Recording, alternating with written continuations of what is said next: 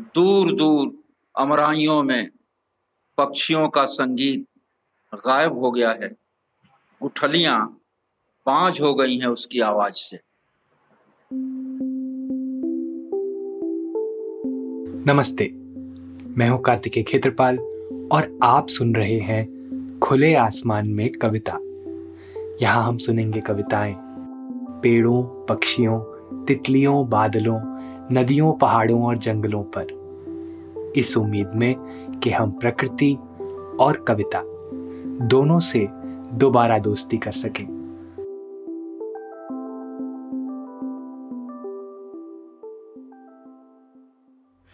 एक बार मेरे पुराने घर की छत पर एक पीपल के पेड़ ने अपनी जड़ें जमा ली। पेड़ जितना बड़ा होता, छत उतनी ही कमज़ोर।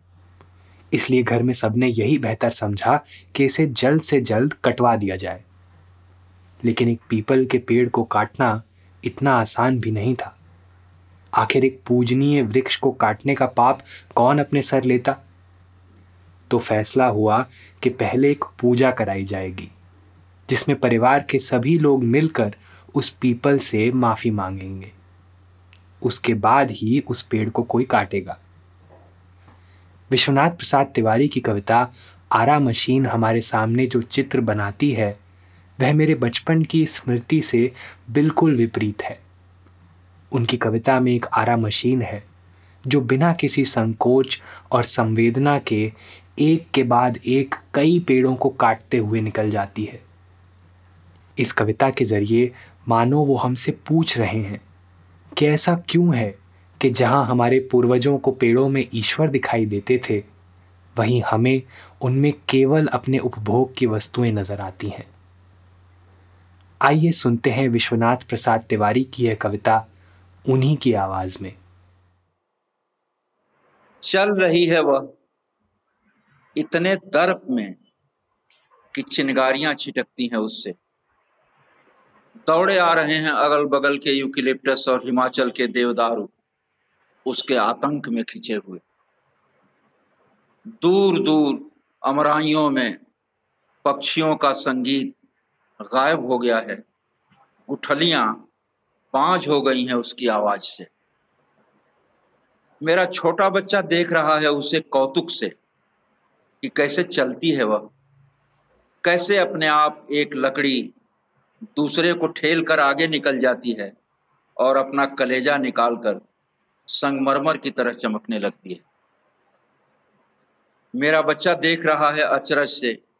अपने समय का सबसे बड़ा चमत्कार। तेज नुकीले दांत, घूमता हुआ पहिया और पट्टा। बच्चा किलकता है ताली बजाकर, मैं सिहर जाता हूँ। अभी वो मेरे सीने से गुजरेगी।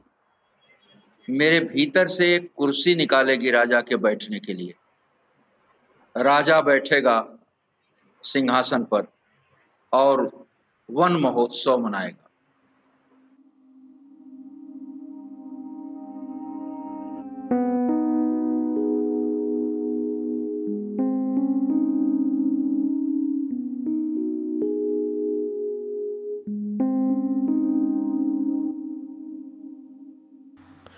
उत्तर प्रदेश के भेड़ीहारी गाँव में जन्मे विश्वनाथ जी ने अपने शुरुआती जीवन के कई वर्ष गाँव में ही गुजारे। यहाँ उन्होंने प्रकृति और भारतीय लोक संस्कृति के गहरे जुड़ाव को करीब से देखा। आइए उन्हीं से सुनते हैं कि वे मनुष्य और प्रकृति के बदलते रिश्ते को किस तरह देखते हैं। हमारा लोक जीवन प्रकृति के साथ बहुत गहरे जुड़ा हुआ है। हमारे यहाँ पूजा पाठ होती है। वेदों के शांति पाठ से पूजा पाठ शुरू होता था, ओम शांति शांति शांति। जिसमें कि पृथ्वी शांत हो, हवा शांत हो, औषधियाँ शांत हो, जल शांत हो, वगैरह वगैरह। तो अब जब सोचता हूँ, कितनी गहरी बात है कि हमारा जो सारा परिवेश है, उसकी शांति की कामना की जाती है।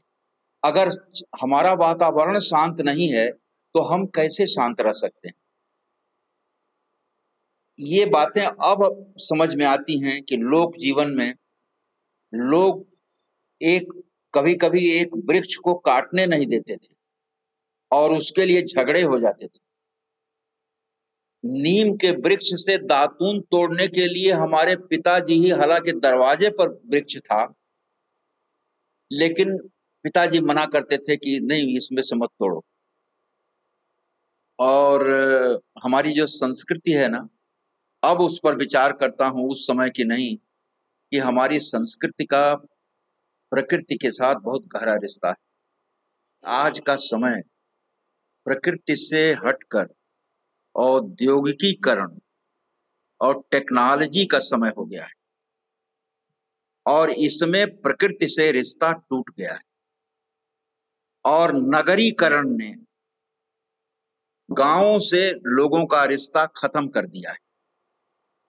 नगर में रहने वाले लोगों को दिशा का ज्ञान नहीं होता है। पूरा पश्चिम, उत्तर दक्षिण क्या है?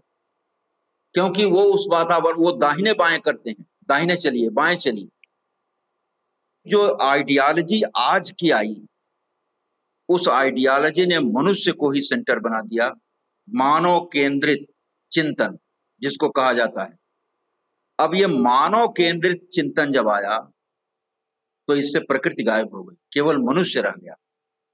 और मनुष्य प्रकृति को भोगने का अधिकारी है। प्रकृति उसके लिए भोग्य है। विकास का क्या मतलब है? थोड़ी कड़ी बात होगी, लेकिन विकास का मतलब है प्रकृति में हस्तक्षेप। प्रकृति में हस्तक्षेप किए बिना विकास हो ही नहीं सकता। अब इस हस्तक्षेप की एक सीमा बनानी चाहिए। असीमित हस्तक्षेप नहीं होना चाहिए। जब मैंने विश्वनाथ जी से यह पूछा कि वह अपनी कविता आरा मशीन के माध्यम से क्या कहना चाहते थे तो उन्होंने कुछ इस तरह जवाब दिया। देखिए ये कविता बहुआयामी है। लिखते समय भी मेरे मन में इसके कई अर्थ थे। मैंने जब इसको लिखा था तो इसमें जो प्रकृति का एक आयाम है वो तो था। उसके साथ एक निरंकुश सत्ता तानाशाही का भी आयाम इसके साथ जुड़ा हुआ था। आ, आप देखिए कि कितने कितने दर्प में वो आराम आरा मशीन चल रहा है। अब ये दर्प जो है, वो तानाशाही सत्ता के साथ जुड़ता है। फिर जो अगल बगल के यूकिलिप्टस और हिमाचल के देवदार तक चले आ रहे हैं, वो उस आतंक के कारण, उसके आतंक के कारण, वो शायद अपने लोभ में या अपने स्वार्थ बस आ रहे हैं और अपने ही सजातीय को ढकेल कर आगे कर देते हैं, खुद अपना कलेजा चिरवा लेते हैं और संगमरमर की तरह चमकने लगते हैं। यानी वो उस व्यवस्था में बहुत महत्वपूर्ण हो जाते हैं। लेकिन उनका कलेजा चिर जाता है। जो पोटेंशियल है उनके भीतर का, वो समाप्त हो जाता है। ये आरा मशीन उन निरंकुश शक्तियों का प्रतीक है, जो प्रकृति को नष्ट कर देना चाहती हैं। वो भी बहुत महत्वपूर्ण अर्थ है।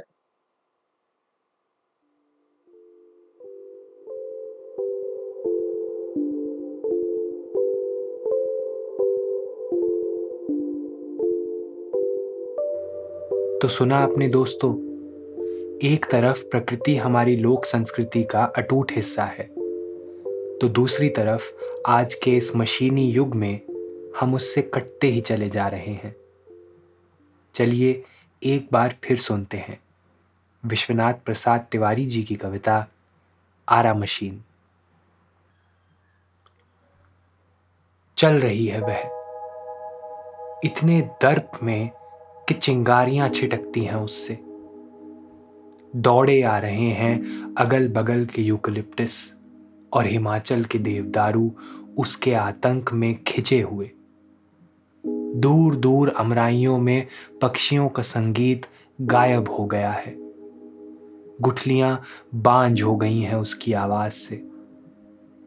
मेरा छोटा बच्चा देख रहा है उसे कौतुक से कि कैसे चलती है वह।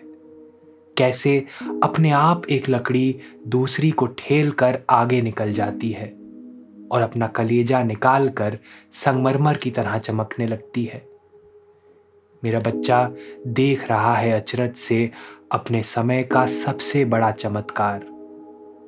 तेज, नुकीले दांत, घूमता हुआ पहिया और पट्टा। बच्चा किलकता है ताली बजाकर। मैं सिहर जाता हूँ। अभी वह मेरे सीने से गुजरेगी, मेरे भीतर से कुर्सी निकालेगी राजा के बैठने के लिए। राजा बैठेगा सिंहासन पर और वन महोत्सव मनाएगा।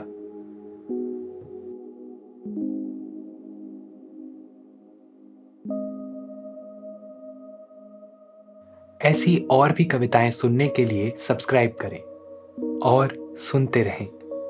खुले आसमान में कविता।